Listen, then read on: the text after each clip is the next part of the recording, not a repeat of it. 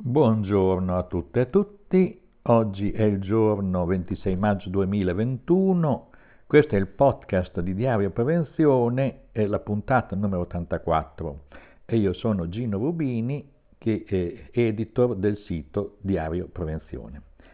Cosa, eh, di cosa parliamo in questa puntata? Beh, innanzitutto eh, vi rimandiamo a un articolo che appare, che è appena stato pubblicato su Diario Prevenzione, dal titolo eh, Salute e sicurezza nel lavoro al tempo del recovery plan e della riforma del codice appalti. Come vedete cerchiamo di stare eh, sul pezzo perché effettivamente stanno avvenendo troppe cose che non vanno bene. In questa riapertura eh, di attività in cui tutto dovrebbe essere, tutto sommato, aver avuto il tempo per sistemare le cose, per fare le manutenzioni, per essere in grado di affrontare la ripresa nel miglior modo possibile e senza eh, altri traumi, per, peraltro che il Paese ha già ricevuto in abbondanza durante il periodo, al periodo della pandemia, della fase acuta della pandemia. E eh, questa riflessione a tutto campo, che, di cui sono autore dell'articolo, eh, parla sostanzialmente di alcune cose fondamentali. Cioè, da alcune settimane fa un operaio di 22 anni lavorava in un'azienda tessile eh, di Prato, Luana, è morto in un tragico infortunio mortale. Ma se appena ci scostiamo e, vediamo la, la, la, la, simmetria di quello che è avvenuto eh, nel, per la tragedia della funivia. Già stamattina si sa che ci sono stati tre arresti dei titolari della gestione di questo impianto perché c'è un'analogia, una simmetria con il fatto di Prato, seppure la ragazza di Prato eh, purtroppo è stata trascinata dentro gli ingranaggi dell'orditorio perché mancava una protezione, poi gli aspetti penali, se perché mancava, questo non è cosa che ci compete. Quello che ci, è altrettanto è quello che è avvenuto eh, nella tragedia in cui sono morte oltre una decina di 14 persone. Cioè, la, la, la cabina della, della, della funivia è precipitata perché a rottura del cavo il freno automatico di sicurezza che avrebbe bloccato la cabina era stato disattivato con un forchettone, come si dice, cioè con un qualcosa che in, in certi momenti di manutenzione impedisce che il freno blocchi la cabina. Da quello che si è saputo, almeno dai giornali, sembra che la sera prima su testimonianza di ragazzi, dicevano che c'era stato un blocco e che poi dopo era ripartita e loro erano ritornati, ma eh, il blocco era stato poi eh, per evitare che la giornata di festività non fosse produttiva, verosimilmente è probabile che i signori arrestati abbiano disattivato quell'impiccio che era il sistema di sicurezza perché creava dei disservizi che avrebbe, li avrebbe danneggiato, avrebbe danneggiato la società dal punto di vista economico. Come vediamo c'è una simmetria, Troppo spesso c'è un'informalità maligna per cui si rimuovono gli, tutti quegli aspetti, quei dispositivi di sicurezza che possono in qualche modo intralciare il funzionamento dell'impianto, del macchinario, perché altrimenti si perde in produzione, in produttività e quindi poi si hanno dei danni economici. Questa è un'informalità maligna e fa parte di una cultura dell'aggiramento, tanto non succede mai, l'abbiamo fatto tante volte, ecco questo è l'altro aspetto, l'abbiamo fatto tante volte e non è mai successo niente, perché dovrebbe succederci stavolta, ma scherziamo, se andiamo dietro a tutte queste storie delle sicurezze, noi siamo morti perché è sempre gli impianti fermi e poiché c'è sempre qualcosa che blocca l'attività. Con questa modalità evidentemente si va verso delle situazioni poi di tragedia che eh, hanno dei costi drammatici dal punto di vista umano e anche dei disastri dal punto di vista economico, ma di questo ci interessa di meno. Quindi abbiamo fatto questo invece articolo, diciamo così, che, di riflessione perché in Italia, pur avendo tutte le procedure adottate tramite i recepimenti delle direttive dell'Unione Europea, dalla direttiva macchine alla, alla direttiva 391 dal quale nascono i testi unici, tutto l'apparato che è cresciuto attorno a questo mercato anche consistente, un comparto intero dedicato alla sicurezza, ebbene se stiamo a vedere dei risultati ci sono dei problemi perché non funziona come funziona in altri paesi. E qui c'è da chiedersi qual è la componente culturale per cui a un certo punto eh, la, la, cosa non dà i risultati eh, che erano attesi. Cioè tutta l'innovazione, che è un'innovazione importante, ah, fa un flop. E qui eh, c'è uno scorrimento, poi lo leggerete nell'articolo, abbiamo diviso in quattro pilastri. Il primo pilastro è rappresentato dalla presenza dello Stato, che con la vigilanza con l'ispezione, ma anche con le norme sanzionatorie e con anche interventi positivi, tipo quello appunto della, eh, diciamo così, de, de, de, delle strategie INAIL, ebbene tutte queste cose poi non danno i risultati attesi. Scusate l'interruzione, ma ho dovuto provvedere perché c'era un rumore di fondo che disturbava. E eh, quindi, come si diceva, il pilastro Stato, che è poi articolato Stato centrale e regioni, che non hanno mai chiarito fino in fondo anche la divisione dei compiti per quello che riguarda le questioni salute e sicurezza, perché rimane sempre questa ambiguità dell'ispettorato del lavoro che interviene nel settore delle costruzioni, ma eh, il problema vero è che sono stati tagliati in questi anni gli operatori dei servizi, dei servizi di prevenzione delle AS, da 5.060 operatori del 2008 a 3.246 nel 2018 e quindi ci sono problemi per davvero di funzionalità della vigilanza e anche di colpire laddove c'è eh, la, la, la,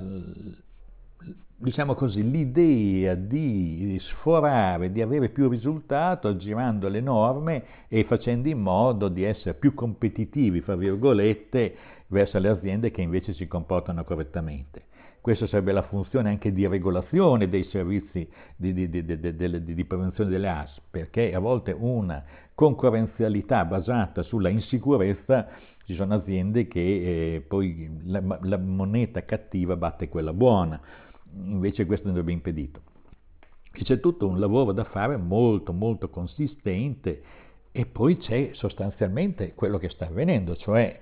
un disegno semplificazione, un disegno di legge semplificazione, non abbiamo ancora visto la, eh, eh, diciamo la, la, il testo definitivo, ma la bozza che è circolata, forse è una specie di ballon de sé per vedere quelle che erano le reazioni, era una cosa, una regressione di, di, di 30-40 anni addietro, cioè eh, togliere il limite di, di, quello che si può dare in subappalto dal, dal, al 40%, dire il contratto non può essere ceduto, che poi vuol dire dopo frantumarlo in 50, 60, 70 subappalti, tenendo invece quella che è, diciamo così, eh,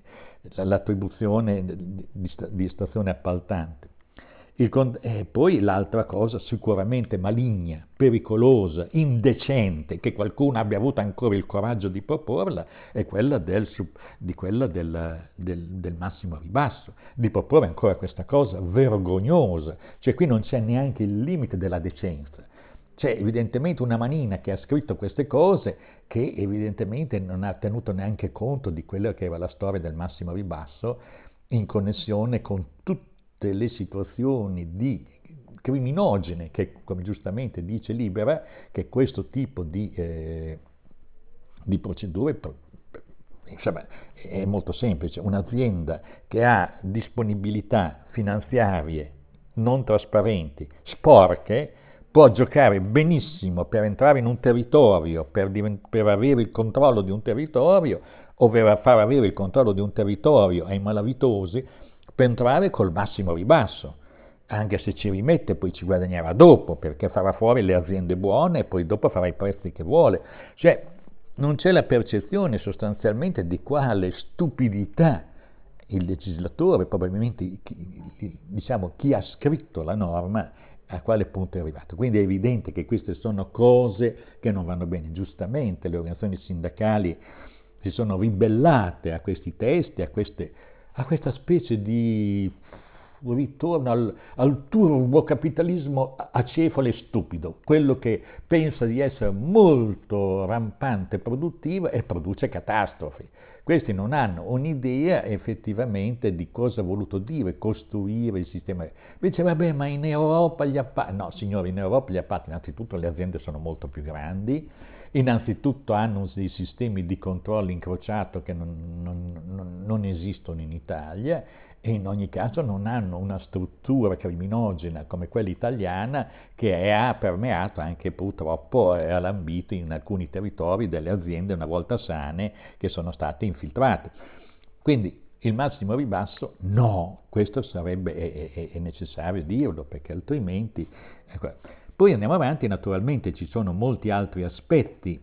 che l'articolo poi, poi lo andrete a leggere, ma faccio soltanto un,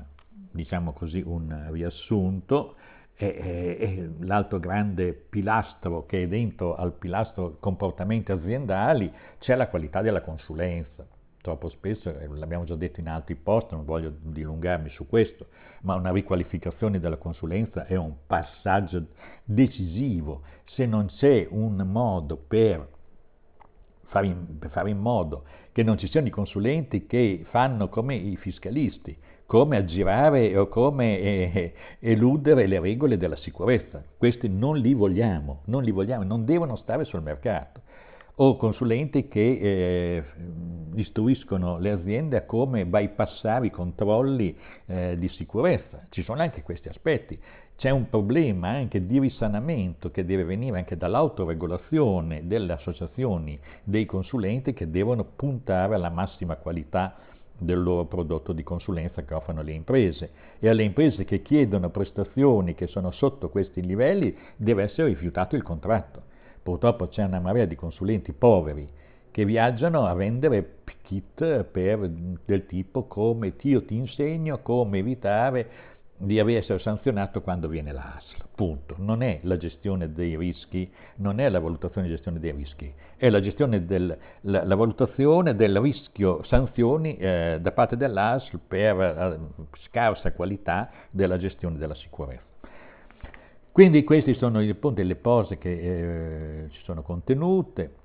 Poi naturalmente sono delle proposte dentro l'articolo, ma poi ve le andrete a leggere anche per quello che riguarda la contrattazione delle condizioni di lavoro e per quello che riguarda molti altri aspetti, con una chiusura su di un aspetto fondamentale che riguarda per l'appunto eh, così, il gap di,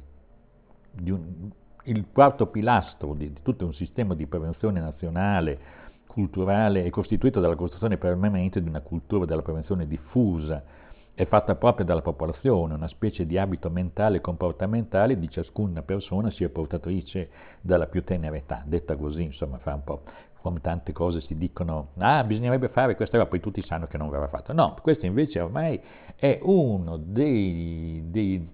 dei vincoli per cui non possiamo andare avanti così, facendo finta che che la prevenzione sia un orpello e che non ci sia una cultura profonda per cui chi non rispetta le regole viene subisce quella che si chiama una disapprovazione sociale profonda, cioè viene messo fuori dalla comunità. Chi non rispetta, se, se una persona può essere biasimata, e, se è un'azienda deve essere messa fuori, messa non in grado di, di, di non in grado di eh, nuocere. Certo c'è il problema, adesso un punto di forza è la patente a punti, dicono giustamente come deterrente, però attenzione, la patente a punti interviene sempre dopo che i fatti negativi sono successi, quindi anche questa è una diciamo così, è uno strumento post, non, non, preventivo, ma post-ventivo, cioè dopo che sono avvenuti i fatti ti faccio, vabbè, va bene, eh, per carità, ma non è prevenzione, non è, bisogna usare un, certamente una cornucopia di, eh, di, strumenti che siano efficaci. Va bene anche la patente a punti, sapendo però che ha un limite, eh, mm, sia chiaro. Eh, dette queste cose importanti dal punto di vista del cambiamento che ci dovrebbe essere nella valutazione e gestione dei rischi, dopo aver avuto anche eh, così questa terribile storia del, del Covid,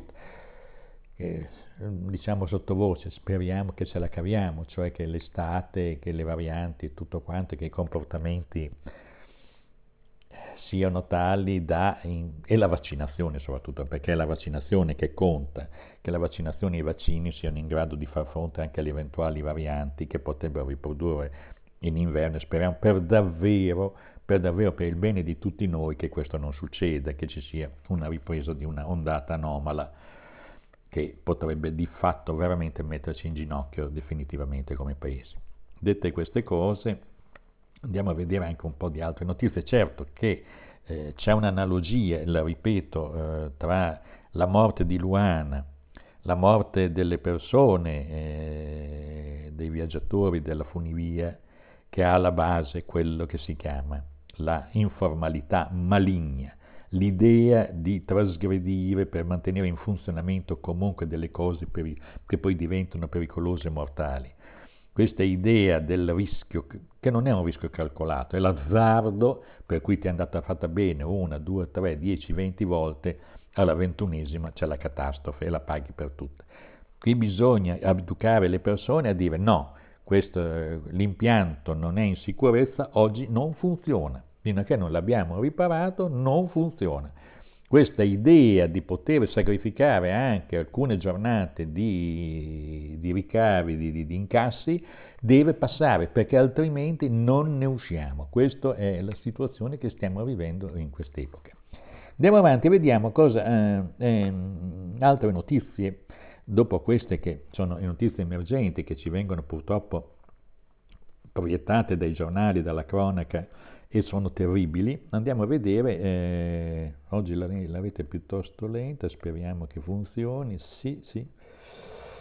Ecco, c'è tra le altre cose un bel manuale per i rappresentanti dei lavoratori europei di formazione di lingua francese, affronta le gravi forme di ostruzione che una direzione aziendale può utilizzare per bloccare il flusso di informazioni. Prima di tutto la direzione può qualificare le informazioni come riservate, vietando al Comitato aziendale europeo, qui parliamo di aziende molto grandi che hanno diverse sedi in paesi europei, quindi hanno il Comitato aziendale CAEV, di condividere queste informazioni con altri. La direzione può anche utilizzare la clausola specifica della normativa che le consente di non divulgare affatto le informazioni perché la divulgazione potrebbe danneggiare l'azienda. Insomma, vediamo che insomma, gli ostacoli rispetto alla valutazione dei rischi, alla gestione degli stessi rischi su scala anche europea ci sono sempre dei problemi, quindi c'è mm, la Confederazione, l'istituto ETUI della Confederazione dei Sindacati Europei che ha predisposto questo strumento, noi l'abbiamo selezionato il link in lingua francese, ma credo che sia anche in lingua inglese, non so se ci sia in lingua italiana. L'Istat eh, ci dà delle, un'immagine ancora una volta eh, di quelli che sono stati gli effetti collaterali della pandemia, cioè i dati dei centri antiviolenza, delle case rifugio e delle chiamate al 1522 per l'anno 2020. Sono veramente dati preoccupanti e eh, che ci dicono anche cosa è stata la, la, la drammaticità di situazioni degenerate, de, dal punto di vista delle relazioni umane che sono state costrette a convivere sotto lo stesso tetto e con tutti gli aspetti di violenza che ne sono derivati. Quindi andate a leggervi l'articolo e, vedere i dati. Una, un, un, un, documento eh, prevenire e mitigare il Covid-19 al lavoro dell'ILO, dell'Organizzazione Internazionale del Lavoro, boh, ve l'andate a leggere, una brochure, quindi è in inglese naturalmente, potrete leggere. Vediamo invece un articolo importante, siamo ancora sul Covid e sugli aspetti collaterali del Covid che dureranno purtroppo per molto tempo. La Covid-19, la salute degli, degli adolescenti, la fonte è salutinternazionale.info, che ringraziamo perché abbiamo riprodotto l'articolo, noi li continuiamo a riprodurre perché è uno dei migliori siti che esistono nel nostro paese e che quindi vanno letti con grande attenzione. E noi riteniamo molto importante rilanciare questi materiali perché devono essere conosciuti dal maggior numero di persone. Mm, andiamo avanti, eh, va bene, ci sono dei dettagli tecnici che possono interessare categorie specifiche, quelli che lavorano in, in ambiente in open air, in ambiente eh, all'aperto, i vantaggi superano i costi quando viene offerta ai lavoratori edili la protezione dei raggi ultravioletti, specialmente nella stagione estiva, quando c'era la bella idea di stare a torso nudo sull'impalcatura su del cantiere, perché così insomma quel tipo di sole in quelle condizioni molto spesso può procurare dei danni molto gravi, anche di cancro alla pelle, non melanoma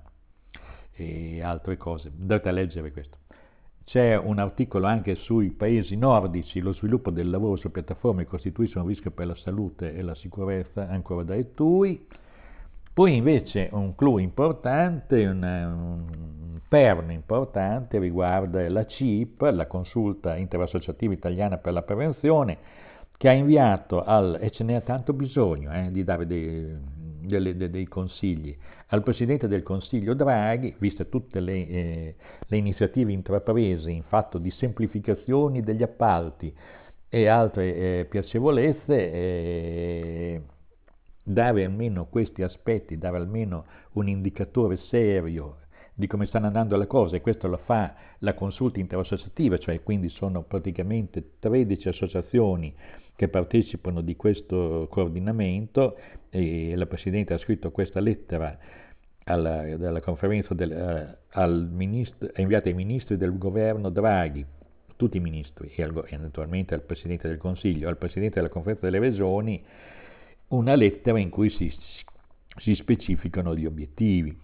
rafforzare i servizi delle ASL, potenziare gli organici dell'Ispettorato Nazionale del Lavoro, rafforzare gli organici dei vigili del fuoco dedicati alla prevenzione, per quelli che vanno a vedere se gli impianti sono a norma rispetto al pericolo di incendio, valorizzare l'esperienza del sistema sanitario pubblico sostenuto del Piano Nazionale Prevenzione 2014-2019, incrementare gli interventi di prevenzione nelle piccole imprese cooperative e lavoratori autonomi controllando gli appalti, e guarda caso, e qui invece ci propongono addirittura la deregulation degli appalti, qui veramente siamo, eh, la lettera della, della dottoressa Conti era più che mai necessaria, investire nella qualificazione delle imprese e poi dopo ci sono anche rafforzare la rete degli RLS, ma questo aspetta le organizzazioni sindacali e non solo, e poi c'è una cosa di cui abbiamo parlato fino adesso, ripulire dalla, dalla, illegalità il mercato delle consulenze e della formazione, perché ci sono anche dei peracottari in questo mercato che vendono dei prodotti che sono delle ciofeche, diciamola come vuol detta. Investire nella formazione dei giovani alla sicurezza del lavoro nei curricoli scolastici. Ci sono molti altri articoli, noi non ne parliamo perché per ulteriore, diciamo così, eh, sono articoli comunque che... Eh, potete leggere e vedere direttamente da Diario Prevenzione. Anche per chiudere questa puntata, diciamo che è una fase molto delicata questa della ripresa, dobbiamo essere molto attenti perché in questo periodo possono passare cose che eh, potrebbero essere catastrofiche.